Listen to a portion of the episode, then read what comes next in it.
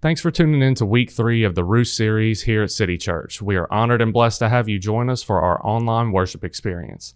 It is our intent to share God's word with our community, our church family, and online viewers like you. If you live in the greater Savannah area and don't have a church home, we would love for you to visit us at 1624 East 38th Street on the corner of 38th and Bee Road.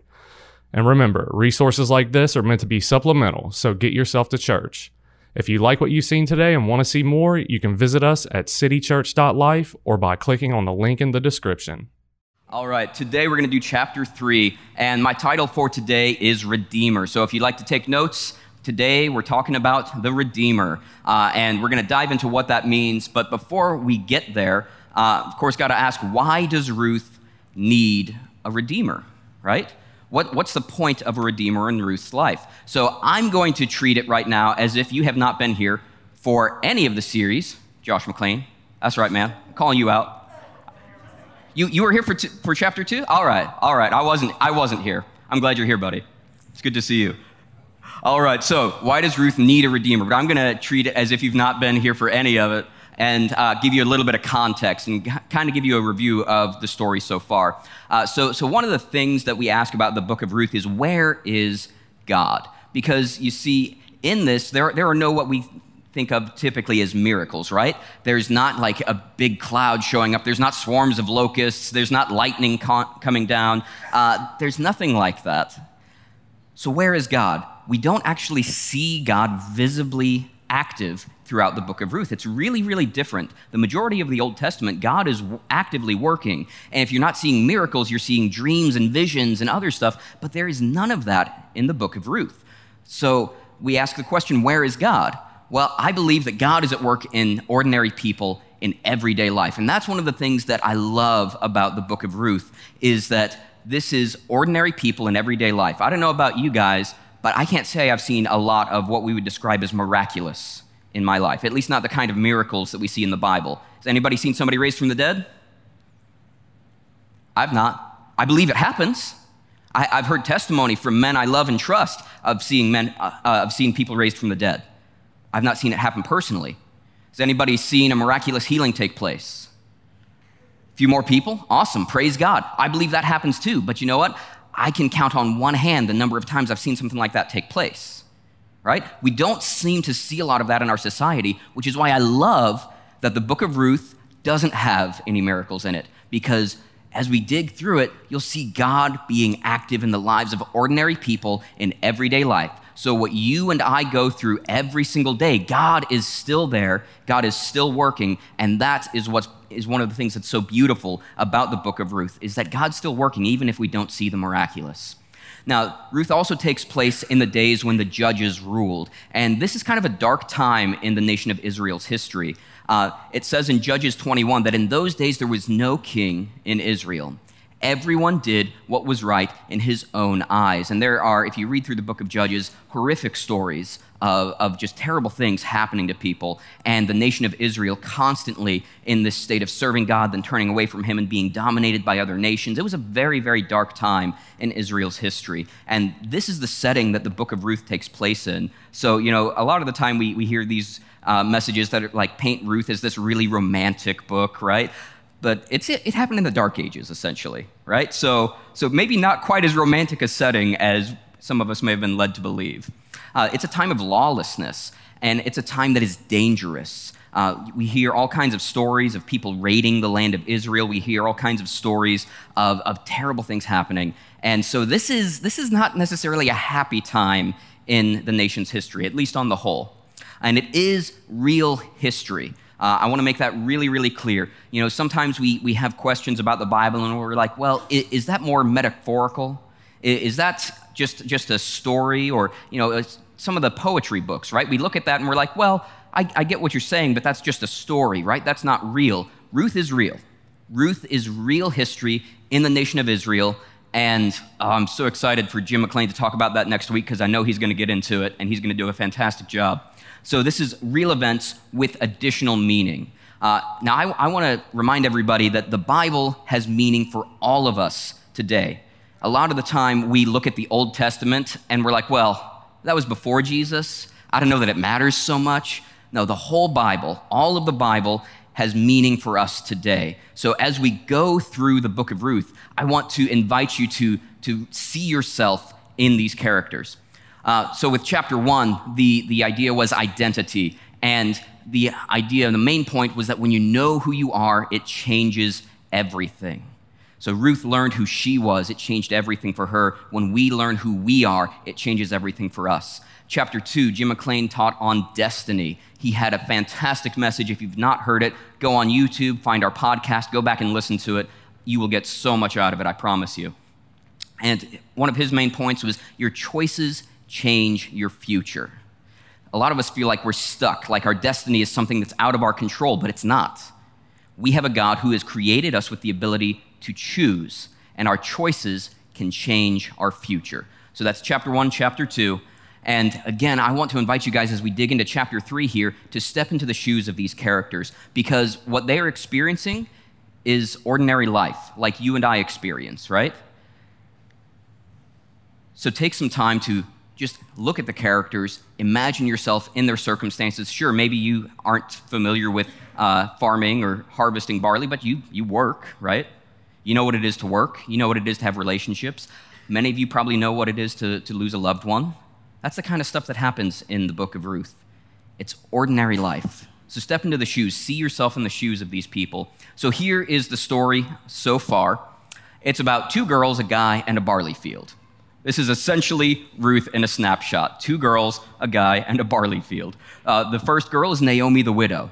Now, in chapter one, we learned that Naomi and her husband went to Moab, somewhere they should not have been, um, and her husband died. In that time that they were in Moab, her two sons married, both of them died, and Naomi was left with two daughters in law and no means to provide for any of them. One daughter in law, she stayed in Moab after Naomi urged her to. The other daughter in law was, uh, was Ruth. So Naomi was widowed after going into a foreign land. Then Ruth the Moabite is the daughter in law that stayed with Naomi. Ruth is really, really special because she was in her homeland. Naomi went into the foreign land and met Ruth. Then, Ruth, after her husband dies, she chooses to go into a foreign land herself and follow Naomi. And she says that Naomi's God is going to be her God. This is a, a really, really big moment in Ruth's life because she is having a conversion experience because, uh, and again, if you want to learn more about it, go back and listen to the sermon on, uh, on chapter one. But the Moabites were a people very, very far from God.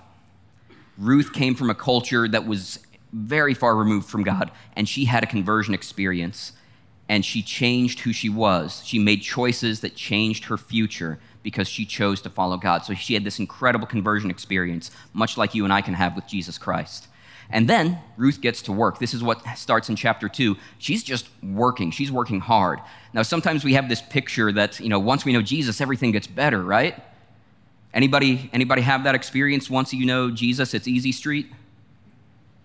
No? Huh, weird. I thought that was all supposed to get better. It does get better. I promise you it does get better, but that doesn't mean there's not work, right?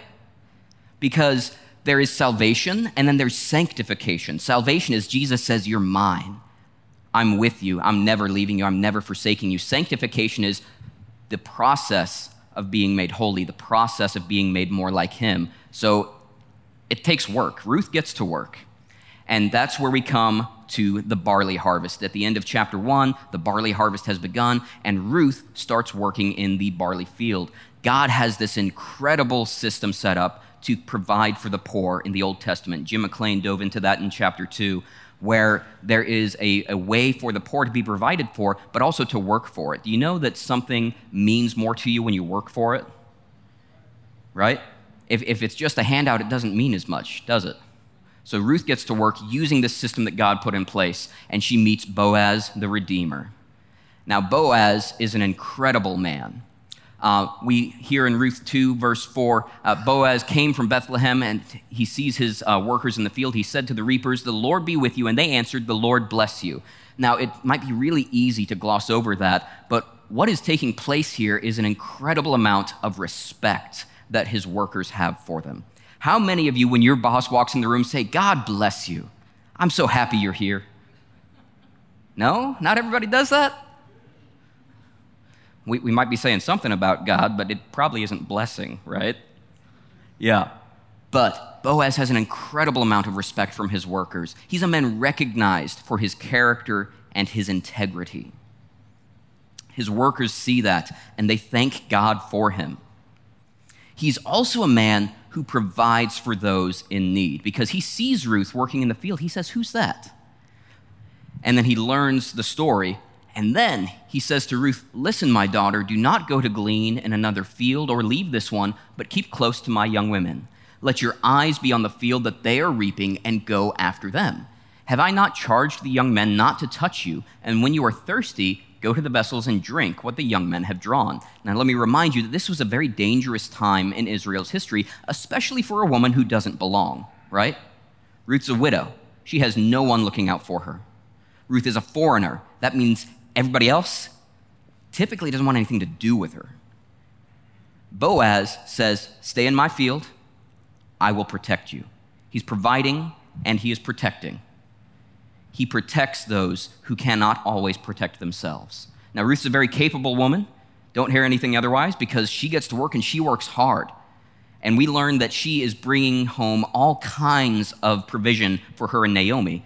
But it also took a man who said, I want you here, I want you working in my field, and I'm going to watch out for you while you do it. And that's the kind of man that Boaz is.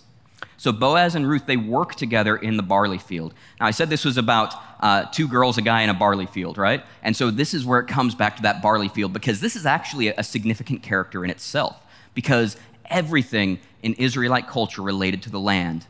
And Jim McLean dove into this when he spoke a couple of weeks ago. Uh, there is so much about the land in the Old Testament. And it's not just because the Israelites themselves were concerned with land, God was concerned with land. Why else is there so much talk about the promised land, right? It's a big deal. The promised land is a big deal. Then the division of land. God Himself describes how the land is supposed to be split up between the 12 tribes of Israel. The use of the land, how they're to use it, and when they're to work the land and when they are to let the land rest. God gives very specific instructions on the use of the land. And then there's the curse on the land. And this is what happens in chapter one. We hear about a famine, right? Well, we learn elsewhere in Scripture that if the Israelites are not following God, that if they are not treating the land as He has told them, then the land will be cursed. Things won't grow. That's when famine comes. So it's actually a symbol of the, the disobedience of the Israelites when that famine comes on the land. The land is a big deal because dependence on the land was dependence on God. They didn't have indoor plumbing, they didn't have sprinkler systems, they didn't have all the niceties that we have today, right? If, if you see that your tree out in the yard needs a little bit of water, you can go, you know, grab the hose or fill up a pitcher or something, and you can go water that thing, right? Now, sure, there's irrigation methods that can do something, but especially at that time, if it wasn't raining, they were out of luck. So dependence on the land was dependence upon God because God is the one who controls the weather, right? Dependence on the land was dependence on God, but and God wants us to depend on him. It's the same for us today. The difference is that we have all of these inventions that are really good things and I believe God is the author of invention, but sometimes we forget that and we're like, "Well, look at what I did." Or look at what science did, right? We, we think that all of these things are man made when ultimately God is the one who made the man. God is the one who gave the men and the women the inspiration to do these things. But sometimes we forget that. God wants us to depend on Him. He also wants us to work alongside Him. This is part of why the land is such an important relationship with the nation of Israel, because it's dependence upon God, but it's also taking active part in what God is doing. So that's why Ruth and Boaz are working the land. That's why you don't see God just saying, Here, everything's done, everything's taken care of. No, God wants us dependent upon Him, but He wants us to work alongside Him. He's not just Santa Claus, right? Giving us everything that we ask for. Have you been naughty or nice? No.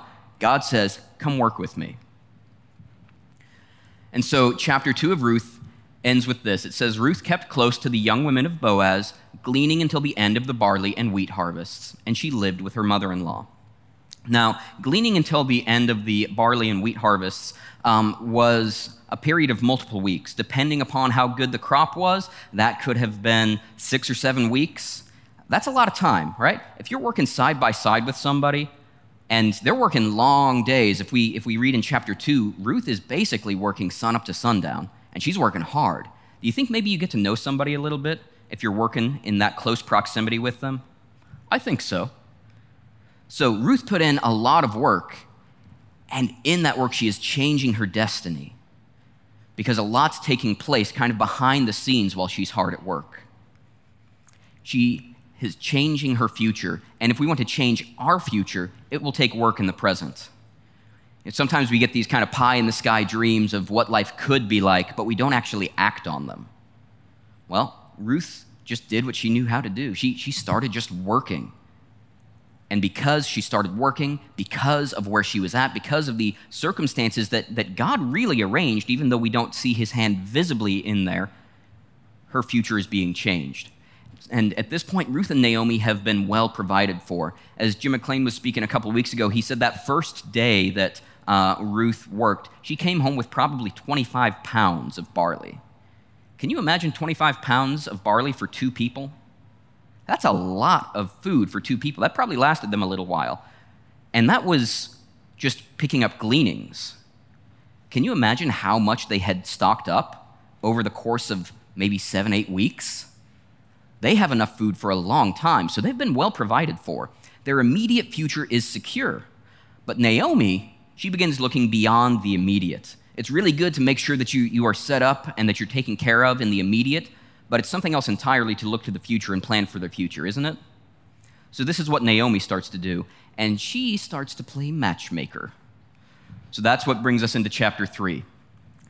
Naomi, her mother in law, said to her, that is to Ruth, My daughter, should I not seek rest for you, that it may be well with you?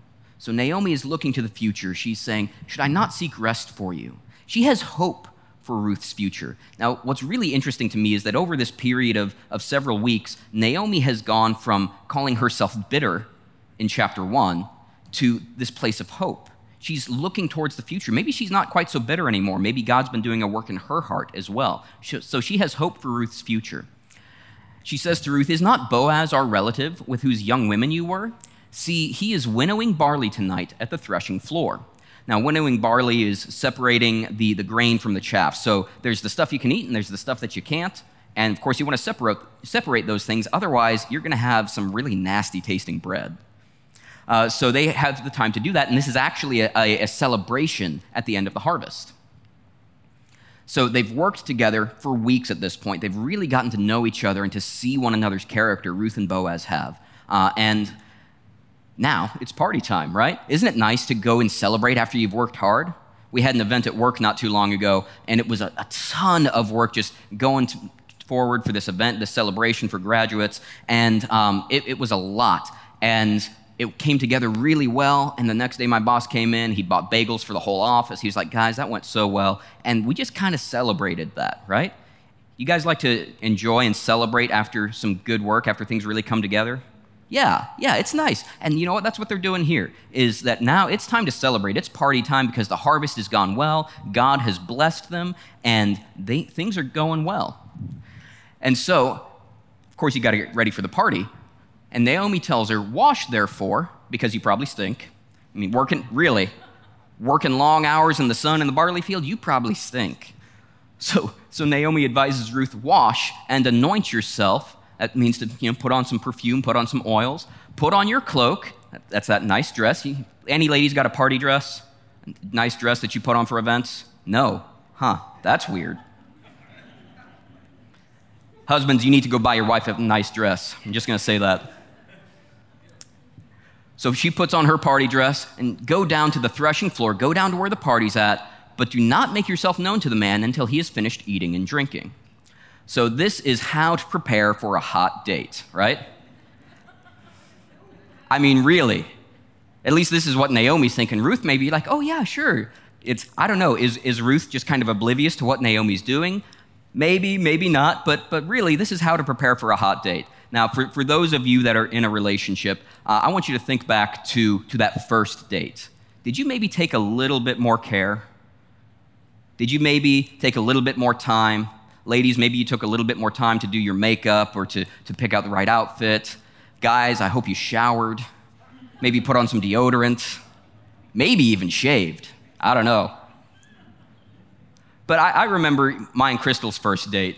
Uh, we actually went out for her birthday, and I've got, a, I've got a very young face. That's why I grew out the beard, because people kept asking me if I was in high school. Um, on our first date, we're celebrating her 25th birthday, and we get asked if we're going to homecoming because we're all dressed up. yeah. But you know, we were all dressed up. I took the time to put on some nice clothes. I put on a tie. Uh, you'll notice I don't wear ties very often. I feel like ties are a torture device. Um, but you know, Crystal got all dressed up. She looked beautiful, and so you take time, right? You take time to prepare for that hot date. And then the instruction continues: when he lies down, observe the place where he lies. Then go and uncover his feet and lie down, and he will tell you what to do. So you got all your instructions, you're going on your hot date, and then this date just got weird, right? Like, how many of you on your first date were like, oh, let me just uncover your feet and snuggle up? Now, I don't know what you're into in the privacy of your own home, but let me just tell you in a public setting, that is frowned upon. Okay? If that is your first date, Pastor Jim has counseling sessions available. That's, that's kind of some weird instruction, though, isn't it? I would be a little weirded out, and maybe Ruth was a little bit weirded out. Now, now culturally, Naomi understands the relevance of this, but maybe Ruth doesn't. So may, maybe there was a little bit of coaching. Okay, Ruth, this is going to sound a little weird, but here's what I want you to do. And if Boaz is who Naomi thinks he is, this will be something beautiful because Naomi knows if you go and do this, and you do this as I'm telling you to do it, and if Boaz is the man who I think he is, then this is going to be amazing. You ever have the, those high expectations for that date, whether it's the first date or, or something else, right? Like, man, if this goes the way I think it's going to go, it's going to be pretty awesome. When I asked Crystal out the first time, I thought, man, if this goes the way I think it's going to go, it's going to be pretty awesome. And she told me, no. That's all right. Eventually, she learned how awesome I am. That's a story for another time. But uh, yeah, I love my wife. I'm so thankful for her. And ultimately, it was awesome. Things turned out the way even better than I hoped. And that's the place that Naomi is in. She's like, if, if things, if things are going to turn out the way I think they are, this is going to be amazing because Naomi has seen Boaz's character as well, hasn't she? She has seen Ruth come home with 25 pounds of barley. Now, sure, Ruth's working hard, but 25 pounds of barley for one day's work, she's like, huh, something else is going on here. Like, I get that you're working hard, but this is a lot more than I expected you to come home with. So, this is going to turn into something beautiful, or at least that's the hope that Naomi has. And this is what Ruth replied she didn't say, hey, wait a minute, this is kind of weird. Can you, can you go back and explain that part again? No, she just replied, all that you say, I will do. Talk about trust, right? I mean, how many of you would take advice like that and be like, yeah, I got it, doing it? So for Ruth, this takes an incredible amount of trust in Naomi. It takes vulnerability. She's going out, she's putting herself out there, not really knowing what's going to happen. Kind of like that first date scenario again, right? We, we kind of put ourselves out there, we're taking a risk, we're not really sure what's going to happen. She's being incredibly vulnerable. She's also being incredibly brave. Remember that she's a foreign woman. She really has no rights as a woman in that time, right? It also is this time when there's all kinds of bandits, all kinds of enemies, all kinds of people that are, you know, just being predators out there that would try and hurt somebody, especially a woman who is isolated, right? And that's the picture that they might have of Ruth. Now, that's not how it actually is, because we know that, that Ruth loves God. We know that Ruth has Naomi, and we know that, that even though we don't yet know how the story is going to go, Boaz has been helping provide Ruth and protect for her, or protect her, right? But she is still in this place of vulnerability, and it's an incredibly brave thing for her to do, to put herself out there, to go to this place where there are these threats. But she, she trusts Naomi. She's vulnerable and she's brave and she goes. In chapter, excuse me, verse, verse 6, in chapter 3, it says So she went down to the threshing floor and did just as her mother in law had commanded her, to the letter. So she is listening to the wisdom of the age. And I wanted to talk about this for just a moment because I feel like we, we live in a society where we don't really truly respect and listen to our elders. Do you guys know that somebody who's lived a little bit more life than you has a lot of experience and probably wisdom that you do not? Oftentimes, though, when we, we when we want advice, we're just turning to our friends, to those who are our peers, right? Not necessarily going to the people who have gone on before us, who probably have walked through circumstances that are similar. Well, Ruth recognizes that Naomi has some more wisdom than she does. Naomi has more experience than she does. And so she's listening to that wisdom. Job 12 12 says, Wisdom is with the aged, and understanding in length of days. That means the older you get, the smarter you should be, right? Now, I know that's not always true for everybody, but especially if you know Jesus, don't you think the longer you have walked with Jesus, the wiser you should be? The better you should be able to counsel somebody who's a little younger than you, somebody who is not as uh, mature in their faith as you are? If you have not been walking with Jesus for very long, don't you think maybe you ought to talk to somebody who's been walking with him a little bit longer than you have? There's a wisdom there in that maturity that, that we simply can't have. So they have this understanding that we don't, simply because they've lived more life. Has anybody ever taken the time to sit down with an older parent or a grandparent and just hear their stories? That can be phenomenal. Uh, my grandfather on my mom's side, I called him Gramps. Uh, he passed away a few years ago, but he had some incredible stories. And if you would just sit and listen, you could learn a lot from Gramps. He was quite a man. I hope for those of you that, that have older relatives that are still alive, you take the time to listen to that wisdom because there is something precious there that you cannot get anywhere else. Now, let me tell you about uh, related to this going to the eye doctor. I went to the eye doctor this week, right? And the eye doctor, he, he knows a little bit more about eyes than I do. Go figure. He went to uh, school for that. Uh, he's been having his own successful practice for a number of years. Uh, he um, is just, and he, he knows more, right? So when I go to the eye doctor, um, I'm probably going to listen to his advice, right? Or, you know, I could just kind of wing it and be like, nah, I know what I'm doing. Let, let me do my own prescription, right? So, one of the things that he did while I was there is he said, okay, uh, it's been a little while since your last checkup. I would like to dilate your eyes. Anybody ever have your eyes dilated? Yeah, that's a really fun process, isn't it? Here, let me stick you in the eye with this thing, and it's going to be great. Then I'm going to shine a really bright light into your eye. I love it. No, not really. This really weird thing happened with me, though. So, so he put the drops in each eye, but I had one eye dilate significantly more than the other. My brother John saw me after it happened, and so, so I had one pupil that was like three times as big as the other. I looked a little like this. I felt a little like that too because your perception is off and things look a little fuzzy. But you know what? Even though I felt a little weird, even though I looked a little weird, I listened to the experience of that eye doctor, right?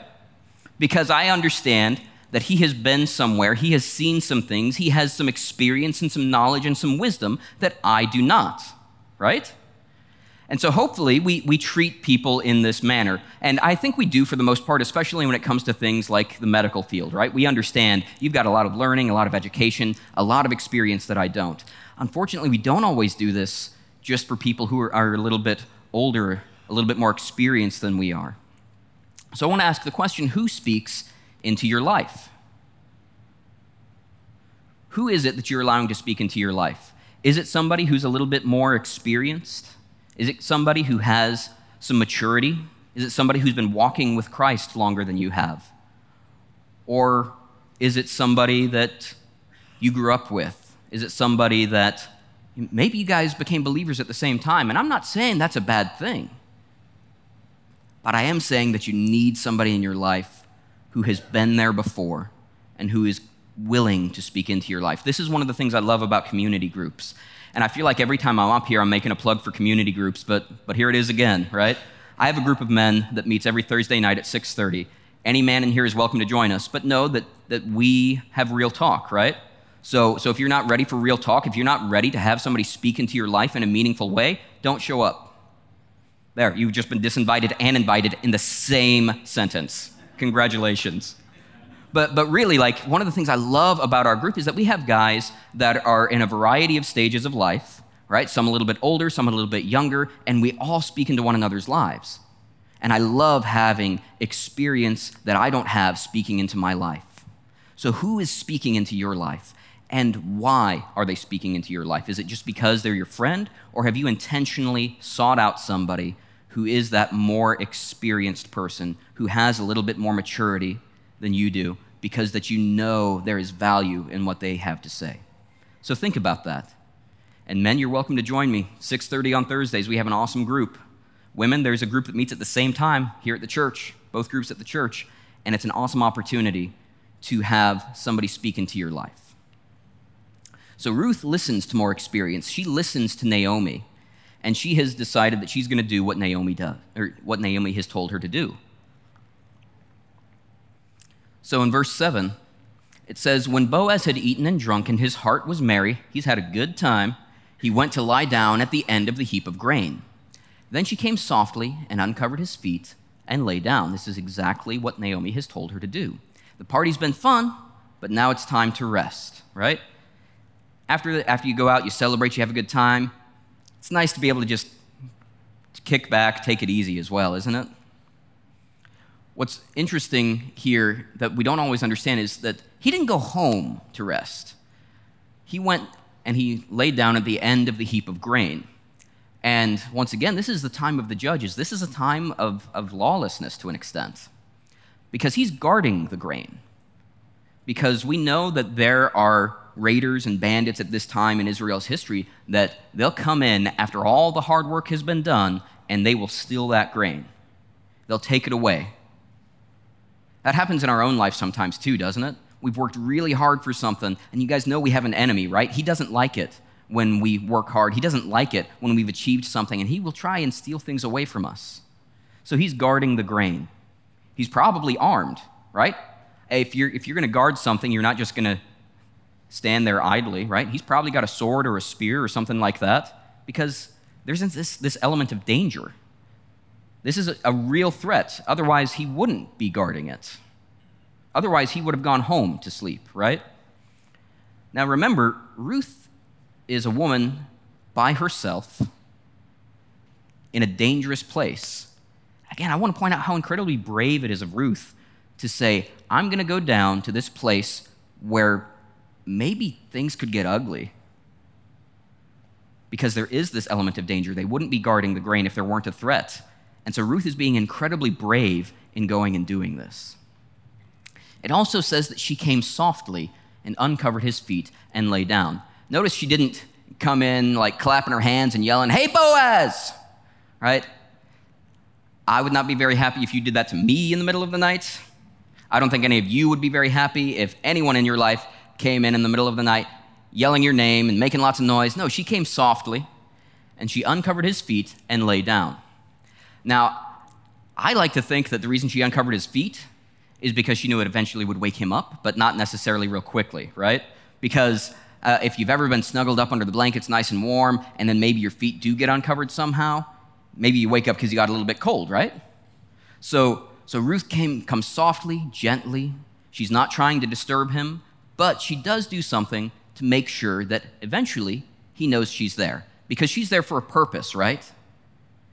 She's trusting, she's being very vulnerable and very brave, and so she uncovers his feet and she lays down. So Ruth here has taken the position of a servant. You know, it wasn't really normal, actually, for people to lay at one another's feet sleeping. Weird, huh? Doesn't everybody do that today? No? Nobody? Kenneth, that's not how Jessica sleeps at night, is that your feet? Weird.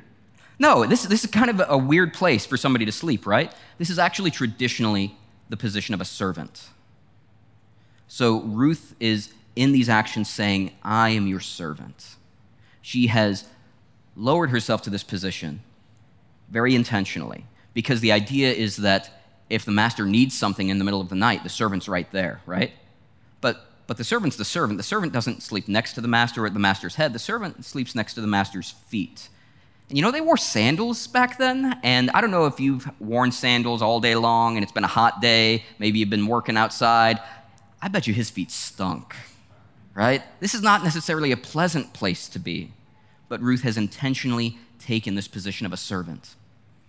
At midnight, the man was startled and turned over, and behold, a woman lay at his feet. This isn't normal. What's going on here? He said, Who are you? And she answered, I am Ruth your servant. Spread your wings over your servant, for you are a redeemer. Not only has she taken the position of a servant here, she is saying, I am your servant, Boaz. This is what I'm here for. I am your servant. But the thing is, we don't like to be your servant, do we? We don't like to take this position of servant very much because servants typically don't have rights. We really get fired up about rights in our country, don't we? You better not infringe upon my rights. You ever think that maybe we ought to take the role of a servant instead? Instead of demanding our rights, we serve others first. This is what Ruth has chosen to do. She's, she's just taking this position of a servant. She also uh, says, Spread your wings over your servant, for you are a redeemer. Now, we asked the question at the beginning what is a redeemer, right? Why does Ruth need a redeemer? So I want to take a moment and talk about who the redeemer is. Now, one of the, the fascinating things to me about Scripture is that you see references to it all the time in pop culture. And so we actually have this picture of the Redeemer in all of our favorite movies, all of our favorite books, all of our favorite TV programs. There is oftentimes a redeemer. So I'm going to walk through just a few of those examples because I feel like sometimes we, we don't have a good picture in our heads of what to expect of this redeemer. Now, some of these are going to recognize, some of them you may not. You're probably not as big a nerd as I am. That's okay. We can pray for you. So, how about the reclaimer, right? Any Halo fans in the house? Right? Yes. All right, a few hands. So, the reclaimer. So, you ever thought of the Redeemer in this manner? Or how about the last hope? However, you felt about The Last Jedi, you have to admit that final fight scene with Luke at the end was epic, right? He was so powerful. He was the last hope. Or the special. Anybody like the Lego movie? Yeah, the special. The Savior. I'm a fan of Once Upon a Time. Anybody else like that show? I am the only one in here. My goodness. Come on, people. There, thank you. Thank you or the one, right? Any Matrix fans? Yeah. Yeah, so the one. All of these people are a type of the Messiah. Because every single one of these people kind of follows a pattern. They're the one that we hope in, right? Whether it's Neo or Emmett or, uh, or Emma, like we, these are people that we are putting our hope in, that the characters in the TV show or in the movie are putting their hope in, right? They're the one we can count on, right? We know that ultimately Luke Skywalker is going to come in and save the day, right? It may not seem like it at the beginning, but we know we can count on him, right? Or that Master Chief is going to show up and he is going to help win the day. It's the one who sacrifices it all for us. If you're familiar with any of those movies or TV shows or video games, at some point, each of those characters pays the ultimate price don't they? Or at least they are willing to pay the ultimate price. Even in the Lego movie, right? Spoiler alert, this movie's like six years old, but whatever. Uh, even in the Lego movie, Emmett's like, oh, if I do this thing to stop the Kragle, which is the big enemy, I am going to explode. I'm going to die. And they make light of it and they make fun of it because it's a kid's movie, but, but even in that, right? Even in this kid's movie, there is this place of sacrificing it all for the ones that you love. Do you know that that's exactly what Jesus did? He sacrificed it all for the ones that he loved. And he still loves us. Because I believe that all great stories point to God's story. This is why when you see anything that is that has this huge following in popular culture, you always see these characters that are sacrificing themselves, that are fighting for the ones that they love, because it all ultimately points back to God's story. And all great heroes point to God's Redeemer. If there is a hero in your favorite story that you aspire to or that you love or that, man, you wish that that character was a real person, how amazing would that be? It's because they are Christ like, because ultimately that's who we are all looking for. All great heroes point to Jesus.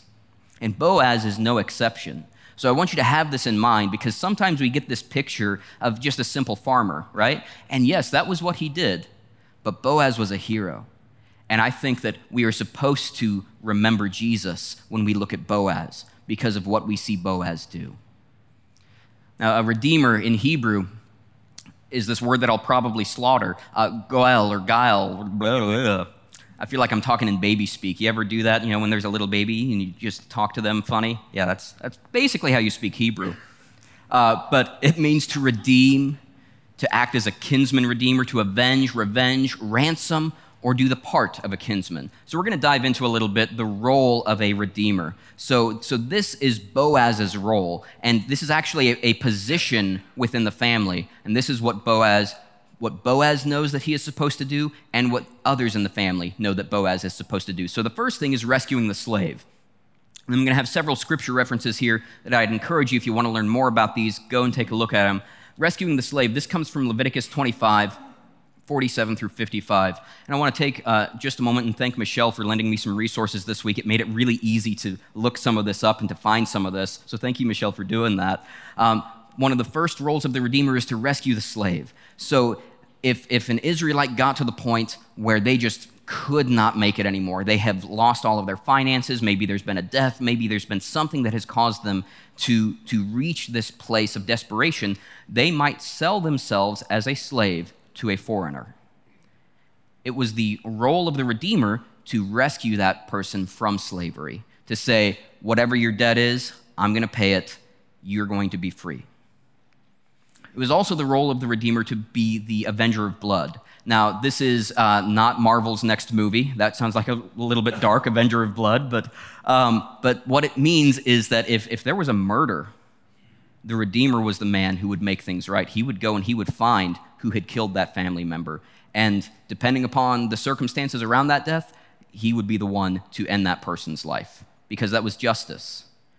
That made sure that that, that person who was killed, that, that they had, uh, that, that they were avenged. Then he was responsible for restoring land.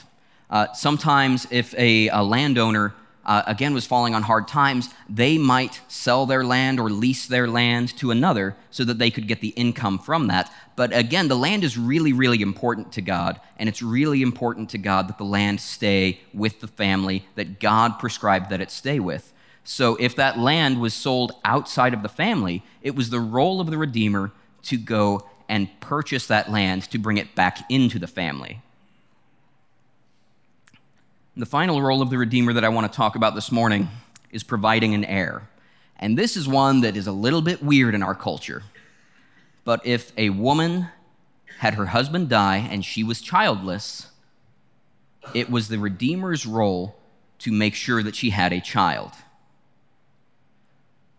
So he has this responsibility to provide an heir, and the idea is that the dead man's name is not cut off, right? That he has an heir, that his family line continues. These are big responsibilities. Now, these might sound a little bit weird in our culture today, but these were very relevant to the Israelites because they were all about family. God had given them very specific instruction about the land, and that's what these things cover is making sure that the family, the family land, the family members, the family lineage was all taken care of. So this is the role of the redeemer. Boaz knows it.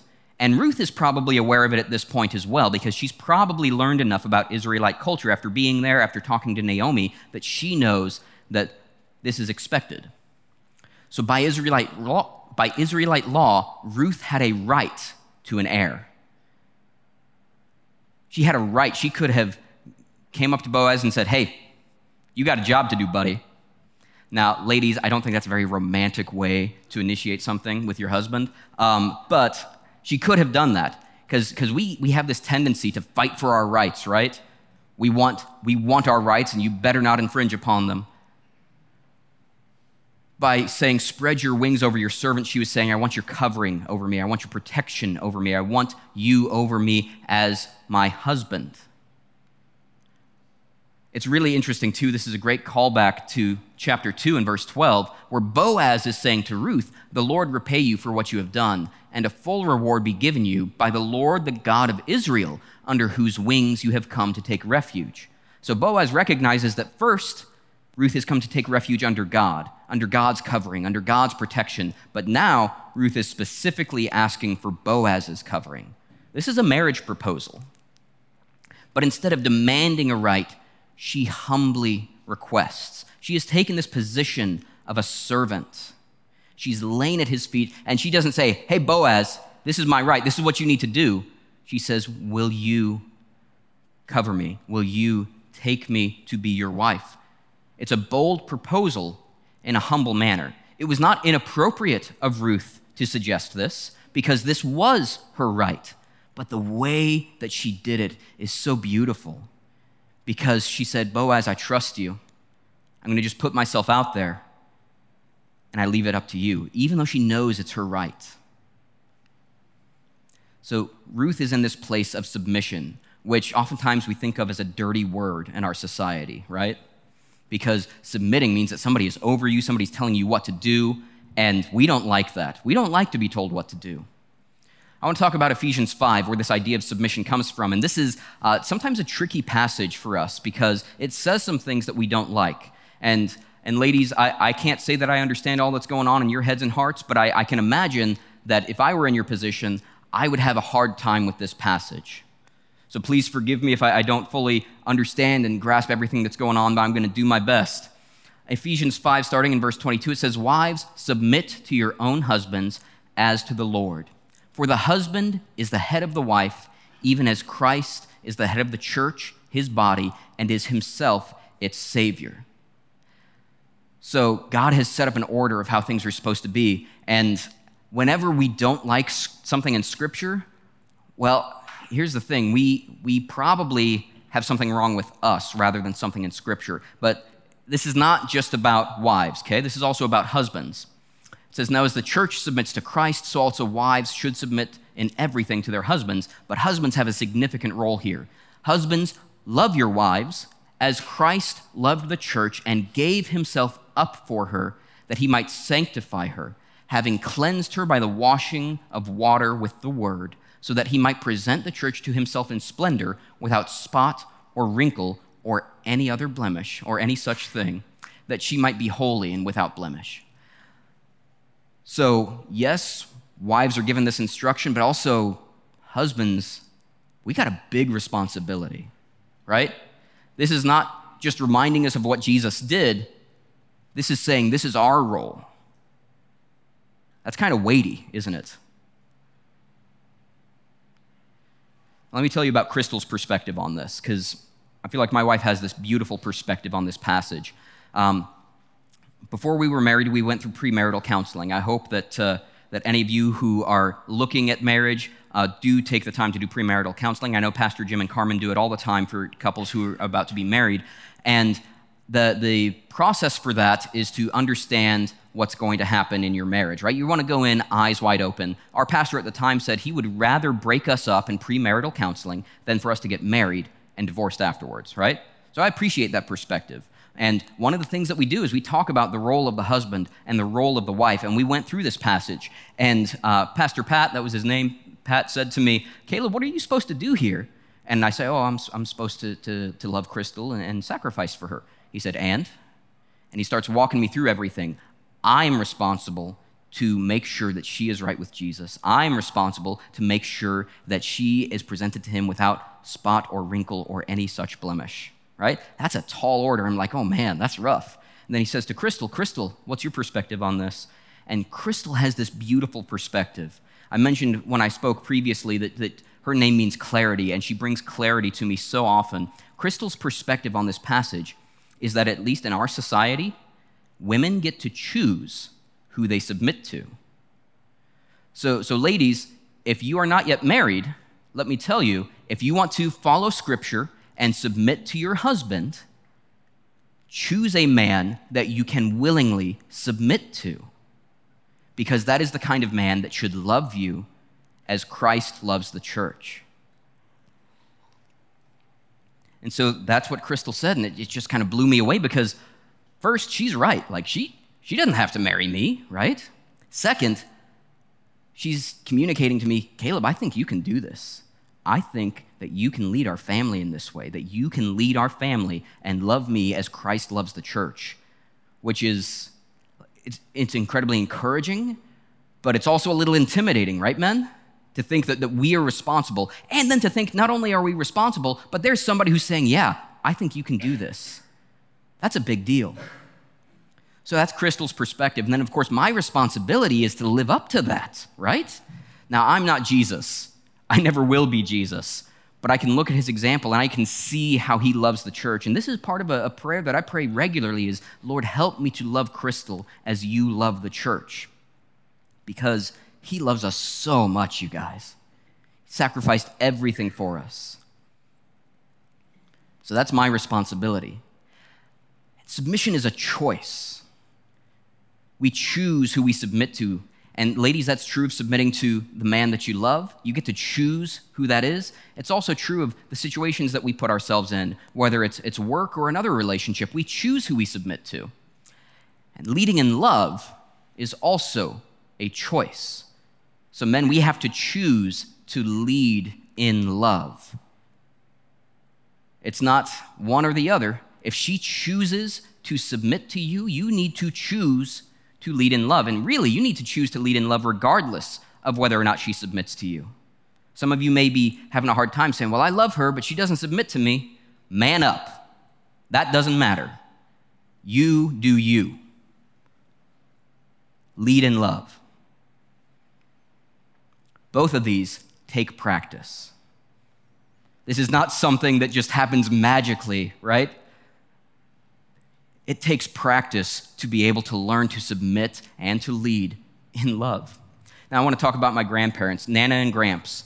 And uh, I feel like they have this really beautiful picture of, of submitting and leading. And both of them have uh, passed away. Uh, but there was uh, a time uh, a few years ago, my grandparents were in their 80s. And, uh, and Nana has this idea, and she suggests it to Gramps. And Gramps kind of gets worked up. He says, Well, why would I do it that way? And I don't think we need to do that. And blah, blah, blah, he's kind of grumpy about it. And my mom looks at her mom, Nana, and she's like, Why are you letting him talk to you that way? Right, ladies, can you relate to that? You don't want somebody talking to their spouse that way, right? You don't want to see a man talking to his wife that way. And Nana says, well, Just wait. Because Nana has learned how to submit. Now, Gramps is still learning how to lead in love, but he gets there, right? Because a few days later, he says, Well, I was thinking about doing this thing, and I think we ought to do it this way. And you know what? It just happens to be the way that Nana suggested that he do it. And then he looks at Nana and he kind of laughs and he says, Was that my idea or was that your idea? Because it may have taken him a minute to get there, but because she chose first to submit, he was able to lead in love. It took him a little bit, but he got there because it is a learning experience. They had been married for about 60 years at that point. If they are still figuring it out at that point, you and I are still figuring it out, okay? And that's not a bad thing, but we should be growing in it. We should be learning to lead in love men and to submit women. So, men, are you leading her in love? And women, are you submitting to his leadership? Because this is what Ruth and Boaz are doing. This is the role that God ordained, and it's only when a man is leading in love that a woman can truly submit. Submission's not a dirty word. This is actually part of God's plan. And Ruth submits with an expectation. She is hopeful. And this is Boaz's response. He said, May you be blessed by the Lord, my daughter. You have made this last kindness greater than the first, in that you have not gone after young men, whether poor or rich. And now, my daughter, do not fear. I will do for you all that you ask, for all my fellow townsmen know that you are a worthy woman. Boaz knows her reputation, he knows who she is, and he exceeds expectations. You know, it may have been a situation where Ruth comes and she, she makes this request and Boaz has to think about it, right? Or he says, uh, Well, this, this hasn't occurred to me before. Give me a minute. Uh, can we touch base tomorrow on this? No, immediately Boaz not only says yes, but he says, I'll do all that you ask because I know who you are. I have seen that you are a worthy woman. He exceeds those expectations because I believe this thought has already occurred to him. I believe he has seen Ruth's character. I believe he has seen who she is, and he loves who she is. How often do we miss out because we don't ask? Right? Ruth has humbly asked, and Boaz immediately responded. But I believe that we miss out sometimes on the good things in life because we don't ask. Now, that might be in a relationship with another person, it might be in our relationship with God. But I believe that when we ask, God wants to show up, and He exceeds expectations, just like Boaz did, because he did respond immediately. But then he tells her, and now it's true that I'm a redeemer, yet there is a redeemer nearer than I. Now, in the immediate, this means another individual, but, but the greater perspective tells us, oh, that's where God is, right? We've been asking the question, where is God in this story? There is a redeemer that is closer, there is a redeemer that is greater. Boaz is an awesome man. He is a redeemer, but he is not the redeemer. So I want to ask you today who is your redeemer? Do you know Jesus? If you don't, then I invite you to meet him today. Will you ask him? And I, I, don't just mean ask him to be your redeemer, ask him to be the Lord of your life, but, but what are you going through? Will you ask him for some help? because you know what? He wants to help you. So Boaz tells Ruth, Remain tonight, and in the morning, if he will redeem you, good. Let him do it. But if he is not willing to redeem you, then as the Lord lives, I will redeem you. Lie down until the morning. And I love this because he's not telling her, Go away. It's dangerous. He's still protecting. And then she lays at his feet until the morning but arose before one could recognize another. And he said, Let it not be known that the woman came to the threshing floor. He's protecting her reputation here as well, right? He doesn't want somebody thinking that something inappropriate happened because nothing inappropriate did. He said, Bring the garment you are wearing and hold it out. So she held it out, and he measured out six measures of barley and put it on her. Then she went into the city. He also is providing, he's protecting and providing still, even though he may not be her redeemer. He's acting as the redeemer. He's doing these things, even though it's not a guarantee. He doesn't know. This is the kind of man that Boaz is. This is the kind of man that I want to be, where even if I don't know that things are going to work out the way that I hope, I'm acting like the man that I should be. I'm acting and leading in love.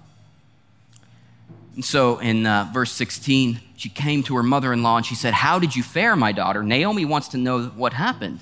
Then she told her all that the man had done for her, saying, These six measures of barley he gave to me, for he said to me, You must not go back empty handed to your mother in law. She replied, Wait, my daughter, until you learn how the matter turns out, for the man will not rest, but will settle the matter today. And that's the end of chapter three. We know that Boaz is motivated, right? He wants to go do this. He has seen who Ruth is, and he's ready. Now, he's not going to go wake up the other guy in the middle of the night but He's going to take care of it first thing in the morning. We're going to get to that in just a couple weeks. I want to invite you once again to step into their shoes. Are you like Ruth? Or are you like Boaz? I believe we can actually relate to both of these characters because God has a role for us to play. And sometimes we are in the position of Ruth, and sometimes we're in the position of Boaz. Because God's given us these examples of those two to let us know these two big roles in his story. And sometimes we're one and sometimes we're the other. Because we are the redeemed, like Ruth. We are the ones that are hurting, and we are the ones that are in need. And sometimes that's who we are. But we are also the redeemer, like Boaz. Not the big redeemer, not Jesus, of course. But sometimes Jesus says, I want to use you in that person's life. And that's a beautiful thing. So we submit ourselves to our Redeemer and where you're used by Him to help redeem others. It's part of that whole salvation and sanctification thing again, is that first we are saved, and then Jesus says, I want you on my team. In Luke 4:18, Jesus said, "The spirit of the Lord is upon me because he has anointed me to proclaim good news to the poor.